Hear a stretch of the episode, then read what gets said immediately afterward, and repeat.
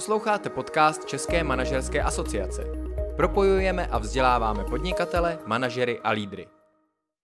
Dámy a pánové, dobrý podvečer. Jsme rádi, že máme jako z České manažerské asociace, které z ČTK pořádáme tento přenos. Jsme rádi, že naši hosté jsou tady taky s námi. Radek Jaroš, horolezec, pan doktor Vojáček, který je lékař tedy. No a máme vlastně to povídání dneska rozdělené na tři části. Ta první část je eh, cesta k životní rovnováze a pevnému zdraví. Ale protože vysíláme také pro manažery, tak eh, potom přeskočíme do kapitoly, jak prodat svou značku, protože oba pánové vlastně mají svoji osobní značku, která je provázána s profesí, tím, co dělají a ono už jedno od druhého se to nedá odlišit. Začnu od Honzy Vojáčka, což je lékař ze soukromé kliniky Endela, přední český odborník v oboru funkční medicíny. A jak jsem říkal, Radek Jaroš je úspěšný horolezec, první Čech, který vystoupil bez kyslíkového přístroje na 14 8000 hor. Jak se tomu říká krajina? Koruna Himalají. Koruna, koruna Himalají. A já teda začnu, začnu dotazem takovým úvodním na oba pány. Honzo, my jsme si potykali, takže se týkáme všichni navzájem. Kdybyste byli překvapení, nejsme jako nějaký kolektivisti, ale prostě jsme si potykali. Já jsem nejstarší, takže jako jsem to nabídl, takže oba pánové to přijali.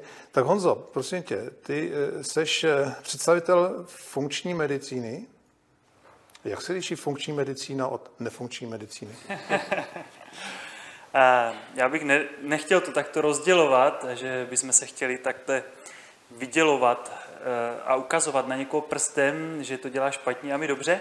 Funkční medicína je spíš od toho anglického slova functional, to znamená, jak, jak to v nás vlastně funguje, pochopení toho, jak to funguje, i pro lidi, kteří vlastně nejsou odborníky, ale přicházejí ke mně jako lékaři se zeptat, proč jsou nemocní, proč vlastně jejich dlouhodobé zdraví se dostalo do úzkých a projevila se jim třeba nějaká chronická nemoc. Je tam potřeba rozlišit to, že já se zabývám chronickými potížemi a ne akutními. A ty chronické potíže z mého pohledu a z pohledu funkční medicíny mají nějaký vždy kontext. To znamená, ten projev má nějakou svoji logiku, má nějakou svoji symboliku, něco tam souvisí s něčím, čili v určitých souvislostech se dá nahlédnout na to, proč ten člověk má ty dané projevy měsíce, léta v čase. Dobře, já rozumím tady tomu, že, že to je spíš pojem, než aby to byla debata či, či kontroverze, který nefunkční, mm-hmm. vymezování se, my fungujeme, vy nefungujete, my jsme lepší, vy jste horší, tak to není, já to beru teda jako odborný pojem. Radku, ty jsi horolezec, fotograf, spisovatel, coach. Prosím tě, co píšeš do kolonky povolání, když někam jdeš? jo, tak když jsem jezdil do Himalají, tak jsem psal teda ten horolezec. Jo, no. a teďko píšeš? Teď nikam nejezdím, takže nepíšu nic. Ne, pánové, OSVČ, píšu OSVČ, no, u nás, protože vyplňuješ takový ty blbosti úplně, úplně jiného charakteru. My jsme si říkali, jestli, jestli ukážeme knížky, které oba pánové píšou, ale oni jich píšou poměrně hodně, nám by se tady nevešli a, a když jsme si bavili, bavili o knížkách, možná, že by to byla jiná debata, ale oba mají své knížky a, a, a čtenost. A dostane se k tomu, až se budeme bavit o tom manažerském povolání více. Teď to jedno téma, které chceme nanést, je, je stres. Stres, kdy stres je pomocník a kdy je ten, který je ničím a který likviduje toho, toho který ten stres pociťuje. Honzo, prosím tě, vysvětli to odborně a Radka potom poprosím, aby to vzal ze svého pohledu a ze svých zkušeností. Jak pracovat se stresem? Co je ten stres? Pánové, volné téma. Tak z mého pohledu, my jsme nějaký systém, nějaký biologický systém, který by měl být schopen se adaptovat na podmínky prostředí. A některé ty podmínky mohou vytvářet něco, co nazýváme stres, to znamená, že ten organismus musí zareagovat a připravit tělo na útěk nebo boj. A to je jakási jeho schopnost, funkcionalita, kterou, která, která nám pomohla tady evolučně pravděpodobně přežít do 21. století. Takže určitě existuje velmi dobře eh, fungující záchovná stresová reakce, která mi má v něčem pomoct. A potom existuje něco, co je úplně jiná kapitola, a to je, to je jakési chronické napětí, které můžeme nazvat chronickým stresem, kde už ty adaptační schopnosti vlastně v čase se stanou destruktivní. A to je něco, co právě řeším každodenně se svými klienty. A to, že v těle stres vlastně se projektuje přes autonomně nervový systém na naše hormony a imunitu, to už je jenom ta, ta, ta biologická následnost toho, že to skutečně ten stres se projevuje v těle, že to není jako vymyšlená záležitost, ale že to je něco, co se takzvaně somatizuje, čili dostává do těch našich tělesných systémů.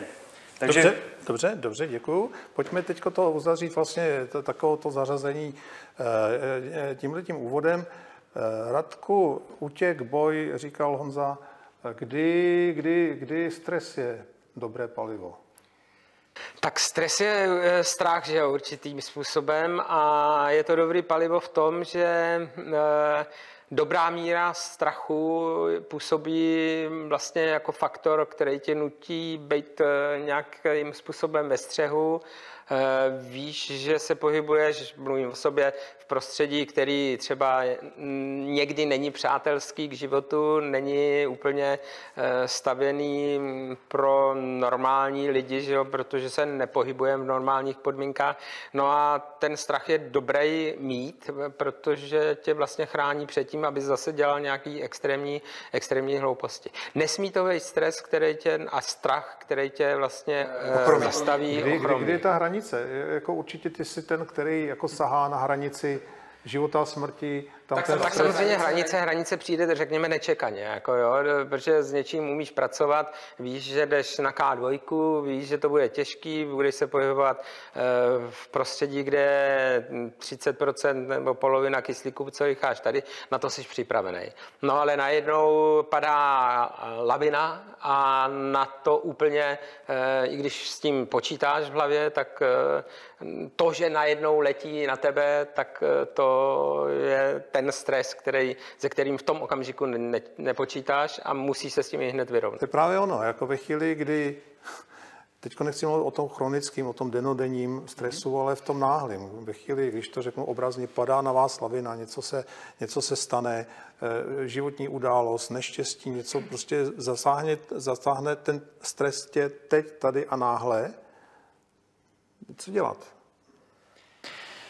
To se přepne do nějakého automatického módu. Já věřím, že mi to Radek potvrdí, že vlastně uh, ty náhlé události toho silně působícího stresu, obzvláště třeba v takovýchto podmínkách, který já jsem teda nezažil, tak uh, spíš to vnímám zprostředkovaně, že tělo má gigantické možnosti, které také mají svoje hranice jak prostě se zachovat. Jo? Jsou případy, kdy matka zvedne auto, když tam má pod ním dítě zavalený. To znamená, že to jsou možnosti spíš automatického rázu, kdy nevím, jak, jak to Radek pojme, že se na to dá připravit nebo nedá, ale já věřím tomu, že my v sobě máme určité mechanismy velmi silně záchovné, za, záchovné vůči životu, a dokážeme je automaticky, skoro nevědomně použít v těchto situacích. Radko, jaká je zkušenost s tím, že, že zvedneš to auto? No tak auto jsem nezvedal, ale samozřejmě, samozřejmě třeba ta lavina se objevila. Eh, je pravda, že tam moc řešení není a víceméně v tomhle okamžiku například nebylo žádný, jako jo. ale přišla náhoda, která ji zastavila, nebo náhoda. Eh, když padala lavina 2,5 km proti nám, tak eh, je to rychlost, kdy jede to auto rychlostí 400 hodině a to nemáš moc šancí co udělat v hlubokém sněhu po kolena. Takže my jsme nestihli utéct a Naštěstí nás zachránil to, že před náma byl eh, hřeben vysoký 300 metrů, jako nedaleko od nás a ten to odvedl. Jako jo. Takže to je ten okamžitý stres. Samozřejmě pak, je, pak jsou eh, věci, které se ti udějou, udějou během lezení, že ti třeba... K tomu ještě, ještě se dostaneme, ale vlastně co ten moment? Ty vidíš tu lavinu, teďko se na tebe řítí, byl si ochromený, nebo to, co říkal Honza, jako že se jakoby zapouzdří, že možná, že nastanou nějaký automatizmy, něco, co vlastně tě začne ovládat bez toho, že bys to ovládal ty. Jak to bylo? Tam to bylo jednoduché. My jsme v první fázi ju fotili a mám sérii snímků, jako jak nahoře něco padá, pak jak je to velký, pak jak je to ještě větší, pak jak je to přes celý obzor a pak jsme pochopili, že jsme v průseru a že eh, tady není řešení. Jako jo, v podstatě. A pochopil jsi to, nebo vlastně to, e, jo, pochopil, protože s, s, tím parťákem, s Petrem Maškem jsme si měli jako konverzaci, Miska říká, utíkáme, a říkám, to je zbytečný, utíkáme, je to zbytečný, no, tak jsme utěk, utíkali a opravdu 10 metrů a už jsme byli zválcovaný tlakovou vlnou, která se tam přiřítila a člověk neměl šanci. Kdyby to byla celá lavina, tak tady nejsem a nenaděláš s tím nic. To je spíš potom ten takový stres, druhý stres teda je, kdy lezeš, eh, upadne ti chyt jo, eh, a ty nějakým způsobem stojíš, stojíš, držíš se a teď to vyřešíš jako prostě nějakou rychlou činností a, a to je samozřejmě částečně půd sebezáchovy, ale samozřejmě, že se to dá nějakým způsobem trénovat, protože když seš ten horolezec, tak prostě takovýhle okamžiky tě potkají, neřeknu dnes a denně, ale skoro jako třeba jo. jo. Takže si, že, pak tam že jako ten horolezec je profesionál nebo jedinec, který je vlastně takhle disponovaný, že přepne a něco udělá a a situace vyřeší. Jak je to s námi obyčejnými lidmi? Umíme to? My jsme všichni v podstatě jako ze stejného těsta. To, že třeba Radek to svoje těsto vyformoval způsobem, že je připravený na tyto extrémní podmínky, tak to je jedna věc, protože to jsou ty možnosti, které máme prakticky neomezené, co dokážeme z toho těsta vytvořit. A to je právě ta otázka, co my vlastně jako lidé dnešní společnosti které, kteří vlastně svým způsobem hníjou v té své komfortní zóně toho, toho jakéhosi právě komfortu, tak co my vlastně za potenciál z tohoto těsta dostáváme. A to je právě ono, že když si srovnáte ty podmínky, které popisuje Radek s podmínkama kanceláře, gauče, auta, tramvaje, metra, tak tam právě bych, bychom měli jako začít uvažovat nad tím, jak je možné, že většina lidí skončí v ordinaci kvůli stresu a, a tady Radek, který je vystavený takovýmto podmínkám, prostě s nějakou občasnou klikou eh, tady sedí a je v pohodě. A to je něco, kde právě je potřeba začít zapojovat ty, ty systémy rozvahy toho, co vlastně je ten chronický stres, který nás zžírá. Pojďme k tomu chronickému stresu. Upřímně řečeno, dostáváme se k těmto tématům běžný konverzaci. Než jsi přišel, tak my jsme s Radkem si taky povídali o, o, o tom, co se děje kolem nás, jakým prostředí žijeme. Teď se mluví o tom, že že, že se odpojí sociální sítě v Evropě a jestli to vlastně nebude dobře, nebo a já si myslím, že se neodpojí, ale nicméně, nicméně žijeme v prostředí, který zdá se, že je plné stresorů. Hmm. Je to otázka, jestli, jestli se liší toto prostředí od toho, který bylo před stolety až tak moc výrazně. A Radek má rád knížky, jsme se bavili o, o, o starých domech. Myslíš, že se změnilo to prostředí, že je víc neurotický, než bylo před stolety? No určitě, stoprocentně. E, já ještě možná skočím malinko stranou. Včera jsem viděl, chvilku jsem koukal na televizi, nebo nevím, jestli to bylo teda na nějaký síti, eh, ukazovali, asi to viděl každý. Ukazovali bouračku, kdy vyletělo auto, údajně srazilo, to tam nebylo vidět, nějakou schodkyni, a pak tam skočilo do zdi, Eh, v kolmým stavu eh, a ukazovali to jako velký, velký show, což jako show je. Ale mě tam fascinoval úplně jiný záběr. Zatím šel člověk s igelitkou, který teda, když to auto tam vyletělo, vyskočilo, tak on se zastavil, ty to chvilku sledoval a pak se otočil a šel pryč. a ten teda se vůbec nestresuje. To bylo hezký, protože mu muselo být eh, jasný, že, teda, že tam aspoň jeden člověk jako řidič byl a on vůbec neřešil, eh, že tam může být zraněný nebo něco takového. Počkej, necháme si to, necháme si to diagnostikovat. Co se to stalo? Tak mohlo se stát několik věcí. Buď ten člověk byl plně lhostejný k životu druhých lidí a druhý lidé ho nezajímají, a nebo to byl pro něho takový šok, že prostě ta jeho reakce byla taková, že s tím nechce nic mít společného. z mého pohledu.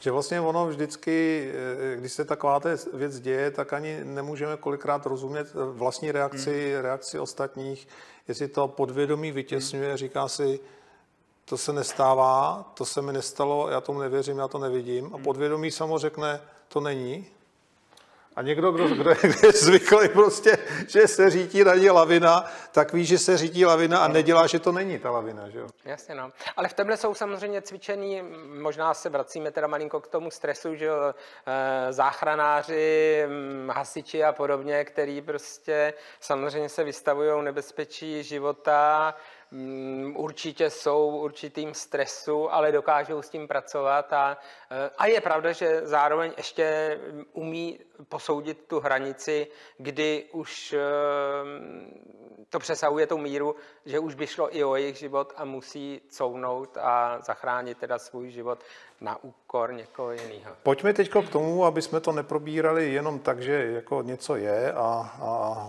někdo tomu čelí lépe a někdo hůře, ale co pro to dělat? Aby, aby nás bylo více, který nás tomu čelí lépe, aby jsme se třeba něco naučili, aby jsme si možná i z tyhle dnešní debaty něco odnesli. Honzo, co, co, co prostě proti tomu dělat? Aby jsme byli trénovaní, aby jsme dobře reagovali? Tak jedna věc je ten, já myslím, že ten akutní stres je velmi jako v dnešním světě ojedinělá záležitost. To, že někdo se účastní nějaké nehody, to je jako opravdu velmi raritní. To, co samozřejmě zažívá každý, by se dalo říci prakticky každý, tak je právě ten chronický stres. A je potřeba si říci, co je jeho zdrojem. Protože u akutního stresu je to jasné svým způsobem. Lavina, nehoda, něco, něco. U chronického stresu, a to je to, kde vlastně nejvíc lidí stroskotá a stane se pro ně stres destruktivní, je to, že žijí v přesvědčení, že zdrojem toho stresu je nějaká vnější okolnost, což je obrovský rozdíl právě toho akutního stresu oproti tomu chronickému stresu. A to z mého, z mého pohledu je chybné přesvědčení, protože z mého, mého pohledu zdrojem stresu chronického je vlastní myšlení. Vlastní myšlenky a vlastní myšlení.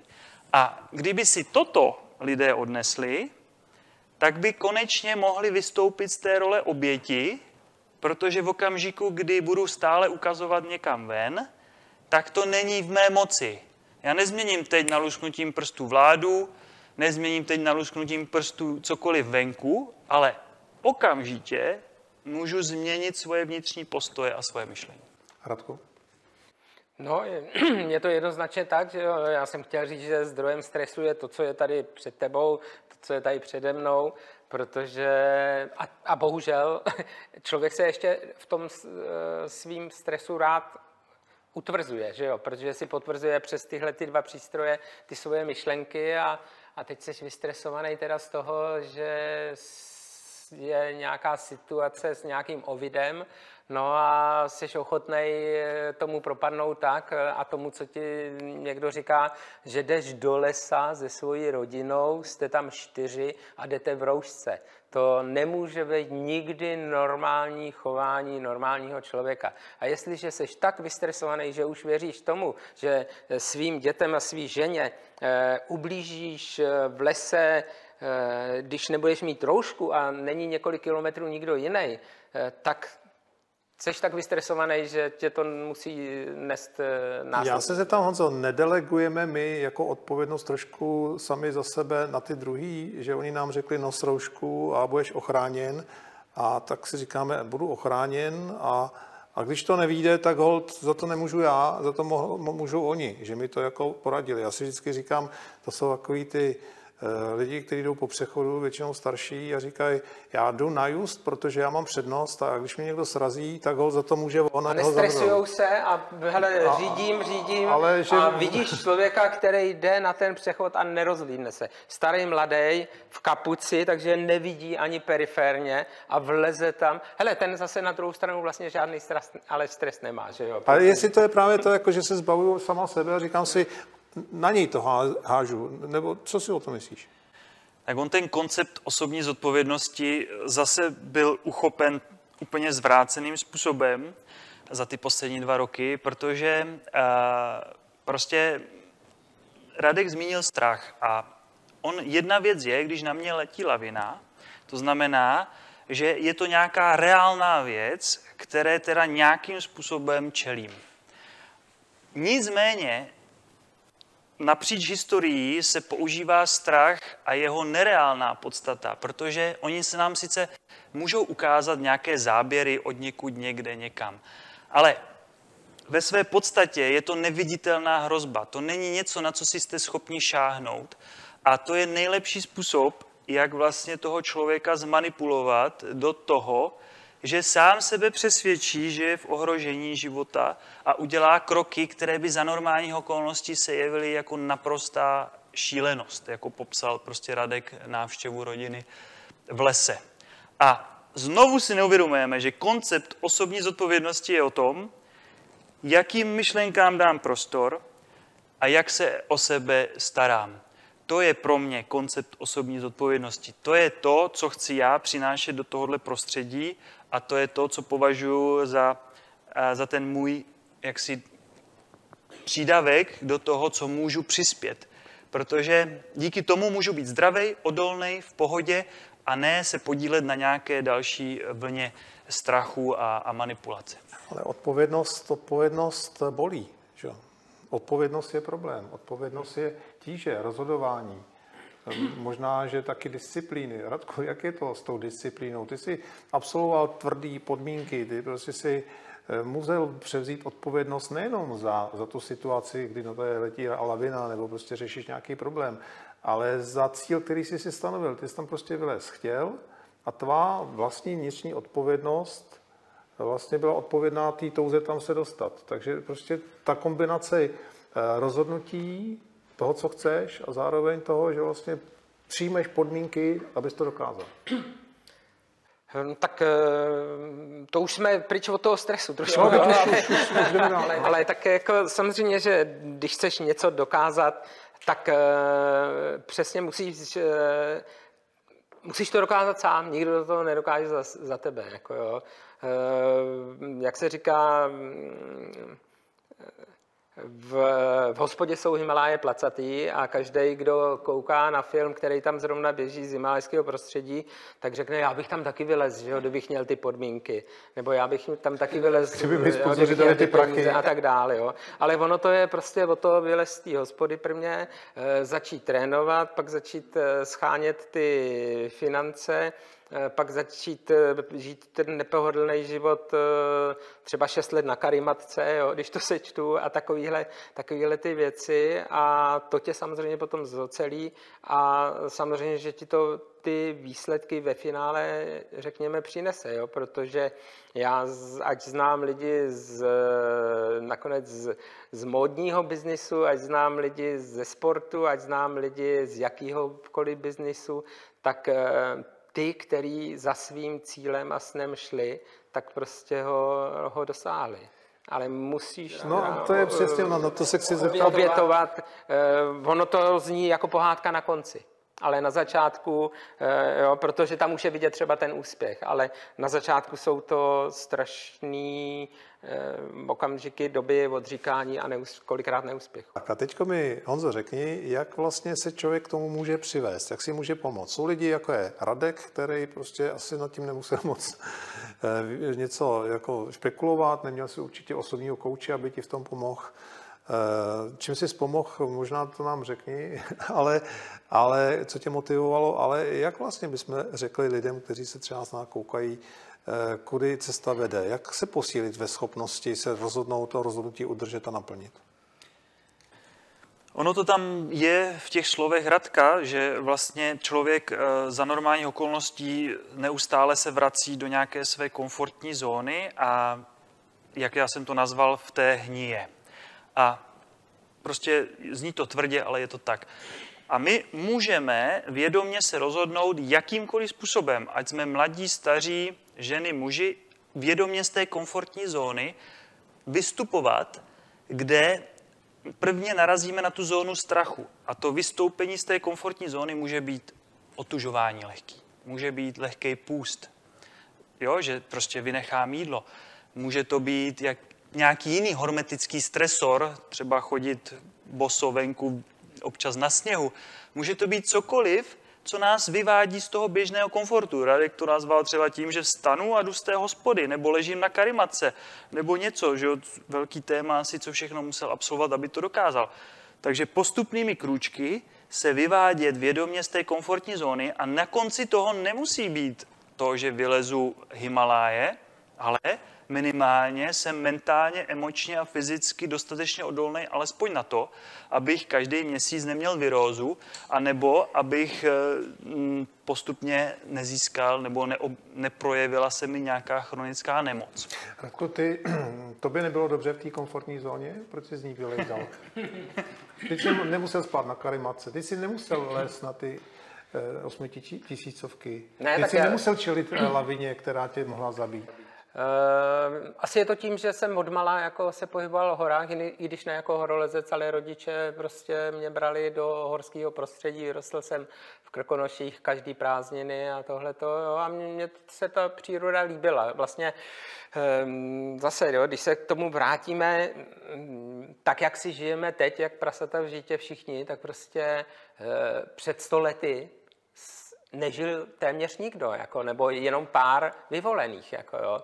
Takže je to vlastně takový návrat eh, ke kořenům, návrat k přírodě. No, tak se k tomu eh, někdo vrací rád, někdo nerad, no, někdo mm, a já rád. No.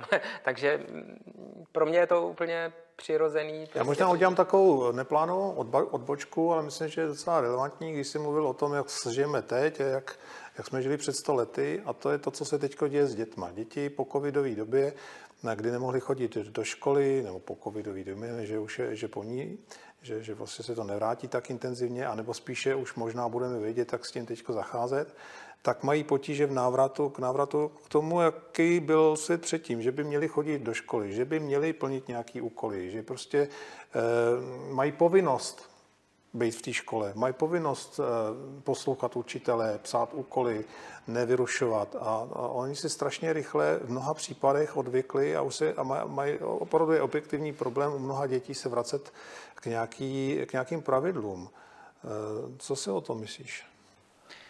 Radši se mě neptej na systém vzdělávání, protože za mě to je prostě zabiják, zabiják lidských duší a, a, a kreativního sebevyjádření. Je to prostě biflování nesmyslných faktů, který si dneska můžu v pohodě za minutu vygooglovat. To znamená, že systém vzdělávání je asi tak právě 100 let starý a, a možná je to dobře, že, že teďka budou se konat na základě toho nějaké změny, protože já osobně si dovedu představit a existují už jiné způsoby vzdělávání, které právě jsou mnohem střícnější v té podpoře toho kreativního potenciálu lidské bytosti a ne, že z něho vytvořím nějakého materialistického robota, který právě za několik desítek let vyhoří nebo bude nemocný a bude brát léky. Takže systém vzdělávání za mě je sám případ o sobě. To, že děti dostali obrovskou ťavku za ty dva roky, tak to bych eh, přičetl eh, naší absolutní pomatenosti a právě vytvoření eh, totálního zmatení a iluzorních strachů z toho, že nějaké dítě snad by mohlo někoho ohrožit, ohrozit tím, že, eh, že prostě, prostě to, co se dělo, je za mě absolutně zločinné, to nebojím se to nazvat, protože eh, to, jak jsme se podepsali na generaci dětí, je, je prostě katastrofa a měl by za to někdo nést zodpovědnost, protože nemůže to obhájit ani to, co se dělo. A to, že děti teď nám budou rebelovat, jen, jen ať rebelují. Ať nám to ukážou zpátky, jak jsme prostě pomatení blázni, když e, prostě zavřeme na půl roku školy a nenecháme děti se potkat venku někde na nějakým kroužku. Takže já jsem proto, ať děti rebelují, ať nám to dají sežrat. Protože je to jenom důsledek našeho, našeho zmatení a našeho nesmyslného chování. Takže já jsem stoprocentně za a teď si to pojďme prostě jako ti dospělí vyžrat.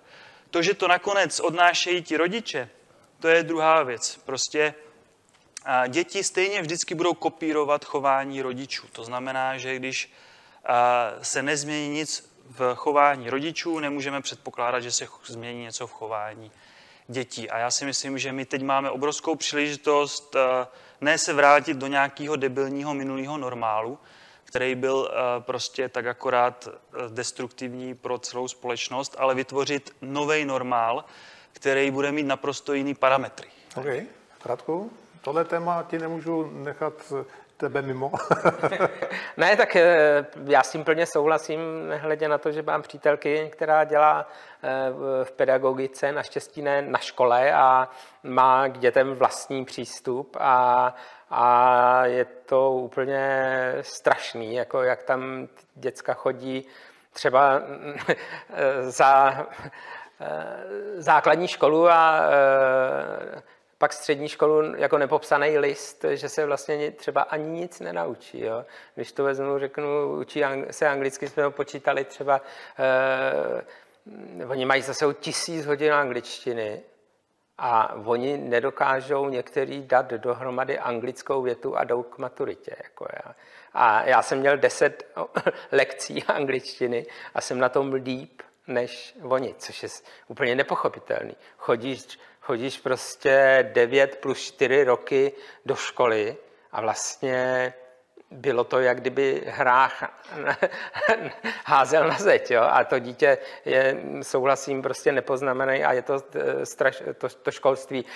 Eh, a teď nás budou kamenovat, ale je strašný. Jo? Ale mm, ne, asi, ne, jsme, určitě, určitě, asi jsme chtěli jít někam ne, ne, jinam. Určitě, určitě ano, já si naprosto souhlasím, taky se přidávám vlastně k tomu, co vy říkáte.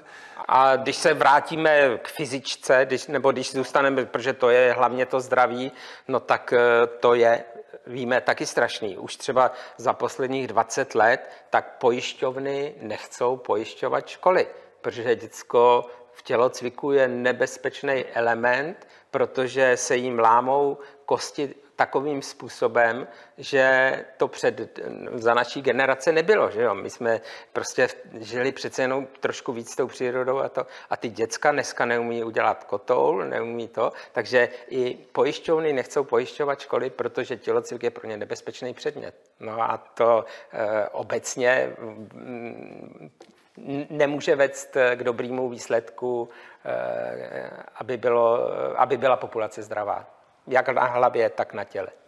Pojďme, pojďme tohleto témata radši zastavit, protože to bychom se dostali. Ale víte, co je zajímavé, že, že většina konferencí a debat, eh, který řeší ne vyloženě odborný témata, ale takhle obecný, tak se dostane ke vzdělávání a, a k tomuhle tématu a končí to vždycky jako stejným způsobem, že, že si řeknou, no musí se s tím něco dělat a pořád vlastně nevíme co, ale nejsme každopádně schopní s tím něco udělat. Pojďme teď přeskočit do druhé kapitoly, jak jsem říkal na začátku, dívají se na nás i manažeři.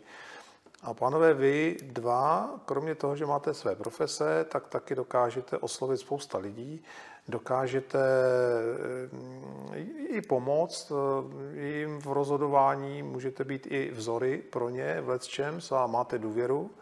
Na druhou stranu samozřejmě je spousta lidí, kteří se s váma budou pouštět do konfrontace a říkají, že nemáte pravdu. Ale to je osudem každý výrazné osobnosti a ono to souvisí s budováním, já to řeknu nepěkně manažersky, eh, toho osobního brandu. Nepitvejme to slovo, je to, říkám, eh, manažerská hantýrka, ale víme, co tím myslíme. Když budeme mluvit o, o tom, že, že chceme manažerovi říct, každý manažer, každý člověk by měl jako si budovat eh, tu svoji osobnost, eh, a, a, aby byl ten, který spíš ovlivňuje, než aby byl ten, který je ovlivňován. Co byste poradili, nebo jak byste to komentovali, ten, ten osobní branding?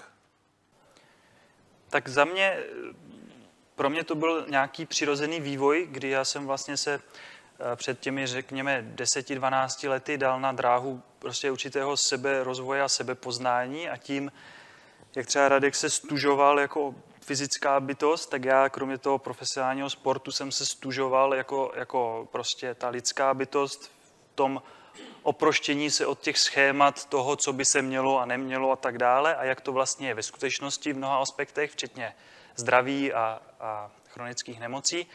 A na základě této cesty k sobě, tak jsem prostě a jednoduše nedělal nic jiného, než autenticky to sdílel. Takže já tam vidím jako největší model můj autenticitu. Já prostě tak, jak jsem tou cestou šel, tak jsem to dával ven. Prostě nebál jsem se jít z kůží na trh a sdílet ty věci tak, jak jsem je měl, ať byli takový některý třeba eh, jako řekněme, citlivější, intimnější. Prostě na to jsem si nehrál, prostě jsem to dával, dával ven tak, jak to šlo. Radku, ty jsi to věděl od začátku, že to, co děláš, tak taky by si měl eh, říct si ostatním, že to děláš a, a co toho prožíváš a vzít je na místa tam, kam oni se nedostanou, anebo... Šli, tak prostě ho, ho dosáhli. Musíš teda No to je přesně ono, na to se chci zeptat. obětovat to bylo cestou, no. Já jsem na začátku šel, řekněme, za nějakým svým snem, že jo, řekněme třeba i sobeckým, protože je to vůči třeba mm, rodině, rodičům, nebo eh, manželce a dětem, eh, je tam určitý samozřejmě eh, oběť z jejich strany, ale na druhou stranu prostě kor s těma mm, úspěchama, i když zase mě nejvíc posílily ty neúspěchy jako jo, na začátku. A um, u těch neúspěchů třeba to, že jsem tam byl s lidma, kteří v té době byli jedni z nejlepších ve světě a, a já jsem zjistil, že s nima držím krok. Takže i když jsem nevýznamný, bezvýznamný lezec z České republiky, tak držím krok s jedním z nejlepších lezců na světě jako v své době. Jo. A tohle mě strašně posilovalo a, a přestože jsem třeba na prvních čtyřech expedicích byl Eh, úspěšný jenom na jedný, tak mě to neodradilo, ale naopak jsem si z každý eh, vzal nějaký ponaučení dál, včetně třeba z té poslední čtvrtý, že potom zase, že to je o týmu, jo, že vlastně nejdůležitější na, třeba na tom bejškovém horolezectví je tým, tak jsem ho začal budovat sám, jo, že už jsem se neskrýval za někým, kdo ten tým buduje, ale že jsem to vzal na sebe. A takhle to postupně po, po, pokračovalo, no a, a časem jsem zjistil, nebo spíš mi to někteří lidi řekli, že začínám být i jako třeba motivací pro někoho, jo, že, že vlastně vidí, že mi to jde. A co mě nejvíce teda fascinovalo, eh, že to nebylo jenom jako pro sportovce, jo, že to bylo i pro normální lidi, pro manažery. Já jsem možná při jednom našem rozhovoru třeba asi říkal, eh, že mě úplně pak fascinovalo, když jsem byl na svý poslední K2, tak eh, jedna máma, která byla mm, se svým novorozeněm, eh, novorozenětem v nemocnici, tak já jsem byl na pátý expedici na K2 a to novorozeně roční mělo operaci srdce a ona sledoval ten můj výstup a, a byl jsem pro ně jako motivací já, tak to mě úplně fascinovalo a, a samozřejmě i dojalo a, a samozřejmě, že mám z toho obrovskou radost, že to e, platí i pro někoho jiného než pro sportovce. Honzo, Motivace. Klíčové slovo. Kde jí brát? Musím ji mít v sobě, musím mít tu ambici. Je to otázka ega, že já se chci prosadit, anebo naopak prostě se, si můžu pomoci, to někoho sleduju, tak jako vlastně eh, teďko říkal Radek tu historku, eh, kde, kde mám brát motivaci k tomu, abych vůbec věděl, co chci, abych tom chtěl něco dokázat, abych měl rozhodnutí, abych měl sílu, abych chtěl asi na to není jednoznačná odpověď, protože může se brát určitě z různých míst. Já třeba, když jsem vlastně skončil v první lize ve fotbale, že jsem to jako dotáhl až do, do té první ligy, přestože jsem u toho dělal medicínu, tak, eh, tak vlastně pro mě to bylo, pro mě to bylo takový to, že si nemůžu dovolit, ne, dovolit neuspět. Jo? Prostě z mýho rodinného systému jsem měl nastavený, že si nemůžu dovolit neuspět. Prostě nemůžu si dovolit zklamat musím se za každou cenu vlastně svým způsobem zavděčit. A to byl ten motor, který vlastně mě hnal, že jsem seděl na tom zadku na medicíně a ještě k tomu trénoval a nakonec se to podařilo až do první ligy. Takže často, je tam, často jsou tam ty starý vzorce, často je tam strach, často je tam něco takového. A zároveň tam může být i něco mnohem jiného. Může to být nějaké vnitřní volání, může to být nějaká vnitřní vášeň, může to být nějaká, nějaký sen, který ani nevím, odkud se bere. A postupně, postupem času jsem právě zjišťoval, že nejprve jsem jel více na tom strachu a jeho motivaci k tomu jako něco docílit, co se dá považovat za úspěch, třeba první liga ve fotbale, ale potom jsem zjistil, že to nevede k mýmu štěstí a spokojenosti. A pro mě díky tomu to znamenalo, že jsem z té cesty prostě uhnul a hledal jsem si motivaci, která by se dala nazvat že je takovým tím vnitřním voláním, vnitřním posláním, které jde, doufám, za rámec mého ega. Radku, rodinné prostředí, vnitřní volání, genetická výbava, kde to je? Hardware, software? Kde to je? No, no tak eh, jak, já už jsem o rodině mluvil, takže a je pravda, že jsem měl třeba velký vzor, že táta byl uh, spěrač. jo? Ne horolezec, ale spěrač, ale když si čtu, mám doma ještě jeho starý deníky tréninkový a když si to čtu, tak prostě ten měl obrovskou vůli.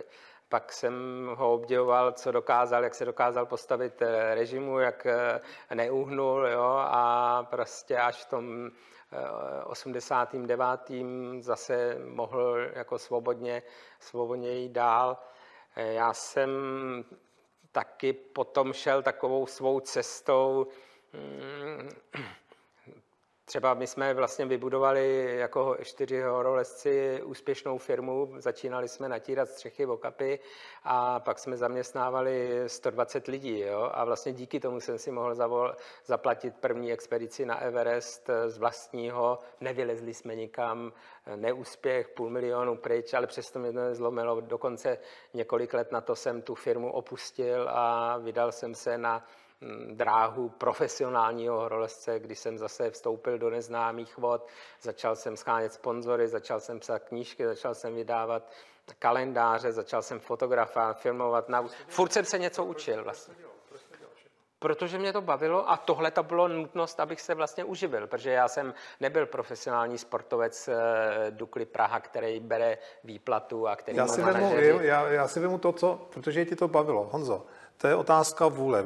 Já, když mě něco baví, tak mám silnější vůli to dělat, než to, co mě nebaví. Ale kde teda brát tu vůli? Co, co zásobuje vůli tím palivem něco dělat?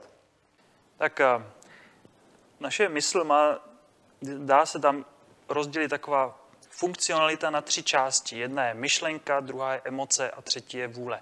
To znamená, že když se stotožním s nějakou myšlenkou, která je spojená se silně nabitou emocí, tak to vytváří vůli něco konat. To znamená, že když já mám myšlenku, Honzo, musíš vydělat nějaký peníze na hypotéku, tak je to nějaká emoce, která mě prostě zvedne ze židle a jdu vydělat na hypotéku. To znamená, jdu do práce. A stejně tak, když mám myšlenku třeba, co kdybych vylezl na Mount Everest, jaký to je pocit, ty to je drive, tak to prostě ve mně bude stimulovat tu vůli, že těmi postupnými kroky tam třeba i, i vylezu. Takže myšlenka, emoce rovná se vůle a jenom záleží, a to je to, co se vracím v kruhu, jaký ty myšlenky, odkud tam přicházejí a s jak silnou emocí jsou potom spojený. Hmm. A má, máte, pánové, na to nějaký recept, kdy, když to nevím, necítím, hmm. ale chtěl bych, hmm. protože taky jako třeba má představu o životě, že něco dosáhnu, někým budu, budu tak jako vy ovlivňovat ostatní. Eh, ale nevím, kde mám začít. Radku. Teď je, na tohle mě teď nenapadá žádná, žádná odpověď, nebo nevím, kde začít, kde, kde to uchopit. Tak, to, pojďme, to pojďme, pojďme k panu doktorovi, který, který nám to vyloží odborně. To... Tak eh, kde začít? Já, my, mojí ambicí není uh, že jo, ono srovnat si to, ty věci v sobě, je to podstatné. To znamená udělat si nějakou, nějakou tu revizi toho svého života, toho, toho na, na čem to stojí. A u mě to stojí na třech pilířích. Zdraví, hojnost a vztahy. To znamená, já nemám ambici ovlivňovat eh, jako tisíce lidí. Mně to je jedno, ať si každý dělá, co chce.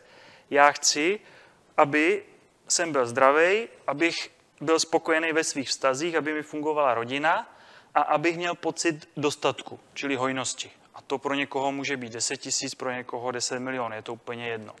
A na tomhle já mám postaven eh, svůj život a svůj prožitek. A to, že kromě toho sdílím toto ven a že to někomu dává smysl, to je druhá věc, ale mně je to vlastně jedno, protože na tom není závislý můj život. Můj život je závislý na tom, aby tyhle tři pilíře fungovaly. Takže každý může udělat to samý. Říct si, co dělám pro své zdraví, co dělám pro své vztahy a jestli jsem spokojený tam, kde jsem na úrovni svého osobního ohodnocení. A ona ta revize může bolet, ty si to řekl, že zodpovědnost bolí, ano, může to bolet, ale může se to stát tím Everestem, kde prostě tohodle chci dosáhnout, no tak prostě musím se stotožnit s tou myšlenkou, že je to možné vůbec dosáhnout.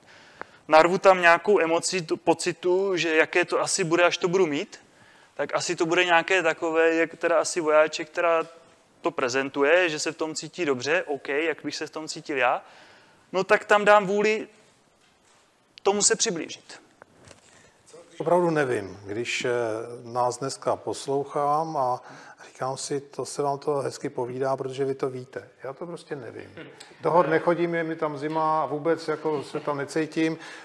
Eh, už nejsem nejmladší, abych mohl studovat na doktora a taky nevím, jestli bych to chtěl dělat. Já vlastně nevím. Tak eh, člověk, řekněme, že to je normální nevědět, že jo. Eh, já jsem se vrátil z vojny a nastoupil jsem na teplý místečko eh, technologa v, na Chyraně, který mi tehdy zařídil táta a já jsem tam takhle seděl, ve středu jsem nastoupil, takhle jsem koukal okolo sebe a, a říkal, tady? Tady mám strávit zbytek svého života, protože tam okolo seděli starý lidi, kterým bylo 40 let, že jo, a, a před mnou tabulky strojírenský a to říkám, to nechci přece tohleto. A druhý den jsem dal výpověď, jako jo, a šel jsem radši dělat e, rok e, tam dělnickou profesi, pak jsem dokonce dal znova výpověď a rok a půl jsem za komunistu nedělal nic, teda pracu, že neměl jsem zaměstnavatele, ale vydělával jsem si na těrama střech a vejškovkama, byl jsem vlastně příživník, jakoby, protože tehdy bylo razítko v občance, že jo, nikdo nemohl být nezaměstnaný.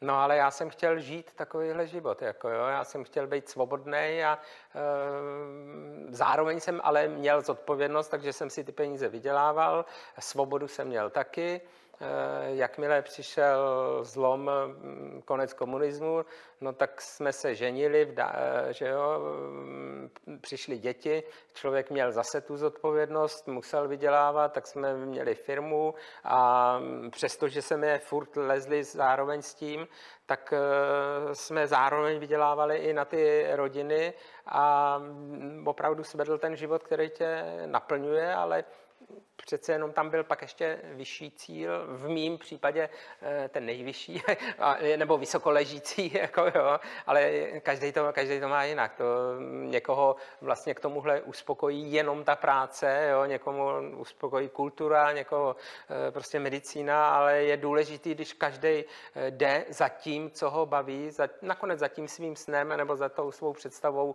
jak se ten život má žít spokojeně. Pojďme. A pak je spokojený. A... Pojďme možná, teďka tady někdo píše, že to je zajímavý sice, ale je to spíše filozofická rozprava. Já přemýšlím nad tím, jak, jak vlastně eh, ty, ty, ty věci, které tady říkáme, které já teda považuji za, za, za, za hlavní jako inspiraci k tomu něco začít dělat, ale jak je přenes jako možná do praktičtějšího jazyka, když uvažujeme v kategorii podnikatel, živnostník, zaměstnanec, Eh, vydělat na složenky, zaplatit hypotéku, tak jestli potom to, co my tady říkáme, tak není opravdu jako taková šlehačka na dortu, jenom takový to povídání, eh, když někdo si říká, ale já přece tohleto já se vůbec nemůžu dovolit, tohleto způsob považování, protože já mám úplně jiný praktický starosti. Řekni. No, mně to vůbec nepřijde jako filozofická debata, protože je to realita, kterou jsem prožil. Jako, jak může být filozofická debata to, že opustíš eh, svoji práci a jdeš dělat nějakou jinou, jo, jenom abys vydělal peníze. To není filozofie, to je dřína. Že jo. Ehm, a když potom opustíš tu práci a máš tu odvahu zase jít eh, za svým snem, tak to není žádná filozofie. To jsou všechno hmatatelné hmatatelné věci. Jako. A lidé mají pocit, že vlastně dneska je to, je to i historicky to bylo typické, že vlastně šli napříč proti sobě filozofie a věda.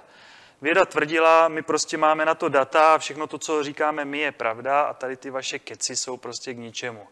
A já jsem přesvědčený o tom, že například to, že chybí filozofie v medicíně, eh, rozhoduje o tom, že dneska je tady populace prostě nemocných lidí a nemáme na to řešení. Vlastně hledáme jenom nové léky, které vlastně tomu nemůžou zabránit. Takže ať tito lidé eh, vlastně zkusí nahlédnout na to, že nejprve já musím pochopit ty principy. A to nejde, abych ne, vlastně nezapojil ten arzenál, který mám, ať je filozofický nebo jakýkoliv teoretický, protože já potřebuji nejdřív pochopit to, že prostě existují mechanismy, které mi třeba zabrání zvednout prdel a změnit práci, když chodím do práce, která mě 20 let sere. A potom to nazvu, že to je filozofická debata, protože ten člověk nepochopí ty mechanismy, který ho drží na tom zadku v té práci, kterou nesnáší. A když to pochopí, inspiruje se tím, ať je to z jakéhokoliv ranku, no tak ucítí někde v sobě něco, co my jsme ucítili, předpokládám prostě, když Radek dokáže to, co dokázal, a já jsem to dokázal úplně v jiném ranku, nějak jinak, v něčem jiném, to nechci srovnávat, prostě jinak, tak prostě to každý v sobě má. A naše mysl a naše ego je schopno se furt hrabat v tom myšlení toho, jak to nejde a že to jsou keci a filozofie a tak dále, a tak teda zůstaneme u té, v té hospodě u toho piva. Jo? Takže pojďme si říct, že, na, že filozofie patří do našich životů, patří do každého oboru současného, do vzdělávání, medicíny, biznisu, všude patří filozofie, protože za mě to je základ k tomu, abych pochopil, jak to vůbec funguje a že teda proč v životě konám vůbec to, co konám. Protože pokud to tam není, no tak pak můžu být jenom nějaký opravdu robot, anebo nějaký zvířátko, který teda jako mu hodím něco a on zatím teda jde. Jo, takže mě to trošičku tohle jako dráždí, protože pořád eh, jako každý řeší, že to jsou teoretické řeči. Jo, něco, jak řekl Radek, co to je za teorii, když je to to, co my žijeme. My nemůžeme nic jiného předat, než to, co žijeme, abychom třeba někoho inspirovali, aby zvedl zadek a začal to dělat v podobným duchu. Ono totiž eh, nejhorší eh, a nejsložitější v životě je se rozhodnout. A pro cokoliv. Jenom prostě se zvednout, hele, venku prší, přece nepůjdu ven, budu mokrej ale tak budu ležet tuto, na tom gauči, budu suchý, budu tlustý a budou mě potom přicházet různé emoci. Přitom by šlo i v tom dešti, až s deštníkem nebo dobrým oblečení se projít nebo proběhnout.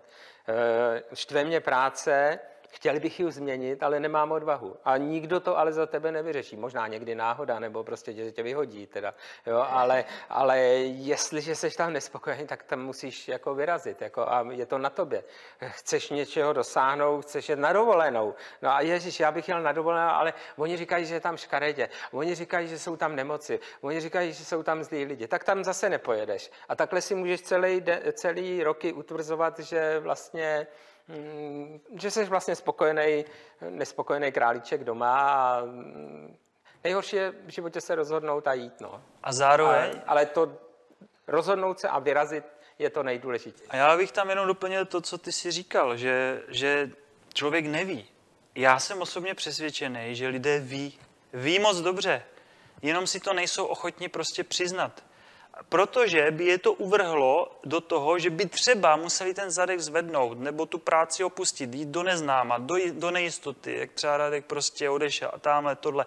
To znamená, že lidé ví, moc dobře ví, protože to ví znamená, že když jsou k sobě lidé upřímní a na chvilku trošičku zpomalí ten šum toho balastu té mysli, který je teda zaměstnává a Radek tam poukázal na ty obrazovky, tak ty jsou na to skvělý hypnotizér aby jsme se nedostali k sobě, k té pravdě, té své pravdě.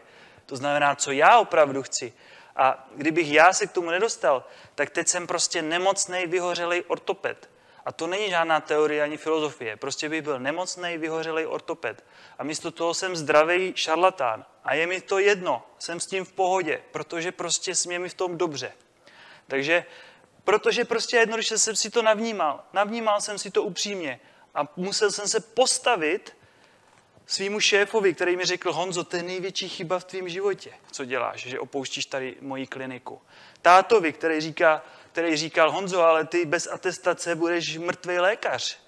Přítelkyni, která říkala, Honzo, když odjedeš do Prahy, tak se asi jako skončíme. A to není žádná filozofie. Ale na pozadí toho je filozofie, protože já jsem se musel navnímat a pochopit ty principy, proti kterým stojím. Možná, možná, když eh, vlastně takhle eh, to poslouchám, co je opravdu to řešení, protože Radek říkal, nejtěžší je se zvednout z toho gauče a, a jít. A potom vlastně je dobrý vědět, a to fakticky ale můžeme si osvojit tuhle tu znalost, myšlenku, prostě to je pouhý fakt, že když už teda pustíme tu vůli, energii do toho se zvednout a nemusíme vědět, kam chceme jít, ve chvíli se zvedneme, tak nějaký krok uděláme, nějakým směrem. Rovně, vlevo, doprava, nesmíme si jenom sednout zpátky. Ale ono nás to potom, ten první krok vede k druhému kroku. Já vešky, všechny životní eh, takhle zásadní rozhodnutí, které jsem udělal, tak na začátku se mi nelíbilo, v čem žiju. Ani jsem ani nevěděl, co chci dělat, ale prostě jsem chtěl změnu. Hodně se mluví o té změně, změně. Tak jsem se zvednul ze židle a udělal jsem nějaký krok. Už jenom tou energií kinetickou, jak jsem se zvedal.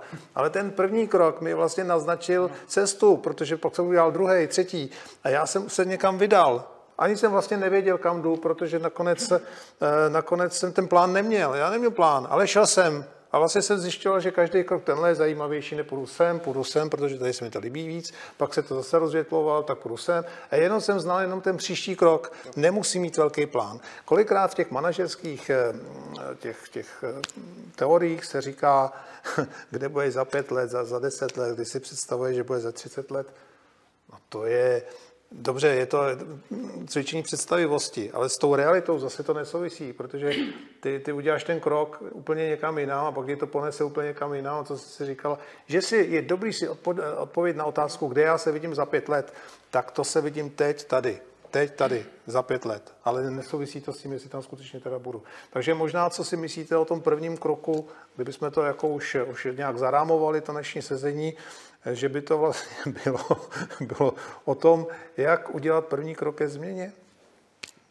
No nevím, jak vykročit. Vykročit. Jo, nejjednodušší, hele, udělat první krok je to nejdůležitější a opravdu ty další kroky prostě už jako nemluvně vlastně ne, nechodíš, že jo. A pak najednou uděláš první krok a, a najednou jdeš, jako, jo, a je to, že jo, časem začneš běhat, časem začneš skákat a tohleto. Takže mm, i tohle je přirozený. A to samé je vlastně, ať je to ve sportu, nebo ať je to v biznisu, nebo v čemkoliv, tak prostě fakt ten první krok a těma dalšíma kručkama se někam dostaneš a e, jestli je ta hora vysoká, tak když e, nedostaneš se tam na jeden krok, ale na deset tisíc kroků. Jako, a ano, to je, to je volí, pravda, Honzo, my máme hezkou metaforu s tím Radkem tady proto, protože on, aby vylez úplně nejvejš, a není to ta filozofie, je to opravdu jako tam musel dojít, jo. nejvejš úplně, kde to je možný, na té matičce zemi, tak on nejdřív musel udělat ten první krok. Uzavři to nějak dnešní naše povídání. Neexistuje nic jiného než pohyb. Zkuste zastavit srdce. Jo, to znamená, že my jsme pořád v pohybu. Jenom je otázka, jakým směrem. Jestli ten směr určuje naše nevědomí, naše, naše lhostejnost, pohodlnost, naše staré vzorce, schémata, strachy, a nebo jestli ten směr určíme my teď tím vědomým rázem, tím vědomým rozhodnutím, že já chci ale tohle. A já jsem přesvědčený o tom, že tak, jak řekl Radek, že to je o tom rozhodnutí, každý, každý v čase je vlastně nakonec někam jaksi stimulován, tak ať lidé jenom počkají na ten impuls. Protože ti lidé, kteří nejsou na správném místě, nemají ty principy toho, toho zdraví, té spokojenosti o, osvojeny, tak je to stejně donutí. Stejně, stejně, stejně je to donutí, tak jako tebe to donutilo že si prostě už nebyl spokojený, tak jako Radka něco nutkalo, tak jako já, eh, přestože na, na, na možná z venšího pohledu úspěšný doktor, liga, tohle nakonec nešťastný, tak stejně nás to, nám to ten impuls byl dán. Takže já teda jenom bych vzkázal divákům, ať počkají na ten impuls, jestli ho necítí ještě teď, a ať vykročí, ale potom tím směrem, který cítí, že je pro ně správný a ne zase tím už znovu tím starým, který ví, kam asi to vede pro ně. My tady máme jeden hezký citát, který, který ocituju, Williama Shakespearea. Víme, co jsme, ale nevíme, co z nás může být. Mm-hmm. Tak eh, díky, tím jsem i zapojil svým způsobem naše diváky, takže na té druhé straně někdo je, přátelé. Kdybyste si mysleli, že tam nikdo není, tak jsme tam někoho přeci jenom měli. Tak to je pro dnešek všechno. Já děkuji eh, panu doktorovi Vojáčkovi, Radku Jarošovi za dnešní povídání a doufejme, že vám to něco dalo, přineslo a díky za to, že jste se dívali. Děkujeme. Taky děkujeme, buďte zdraví. Naschledanou.